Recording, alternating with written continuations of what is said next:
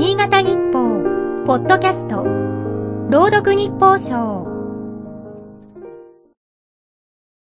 7月28日、東北なまりが優しげだった無着清京さんが96歳で亡くなった。山形の中学校で続けた生活綴り方運動は、戦後民主教育の象徴とされた。なぜ貧しいのか。粗末な食事や暮らしを包み隠さずみんなで書いた。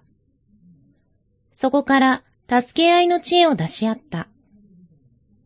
筆者は小中学校の頃、作文が大嫌いだった。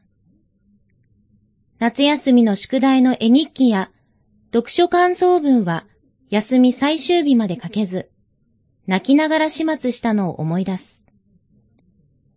そんな夏休みの助け舟か、先日の本誌で45歳の芥川小作家、津村菊子さんが作文の書き方を教えていた。飾らず感じたままを書くのが面白い文章を書くコツという。文章が書けると何がいいか自分を知る手がかりになります。無着先生と同じ作文の効用を説いていた。今年の夏休みは作文や日記のネタに恵まれそうだ。社会を揺るがした感染症の5類移行で、多くの夏祭りが4年ぶりに完全復活する。家族旅行も増えそうだ。絵日記もマスク顔が少なくなる。最近は文章や、音楽まで作るチャット GPT などの人工知能 AI が話題だ。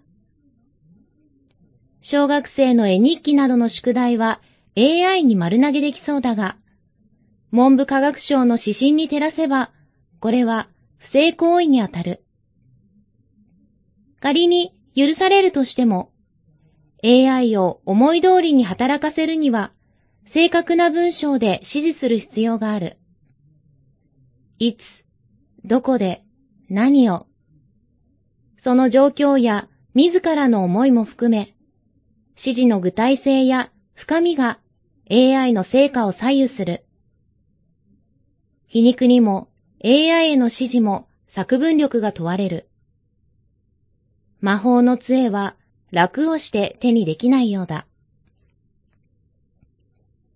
今日の日報賞は FM 十日町の勇気が朗読いたしました。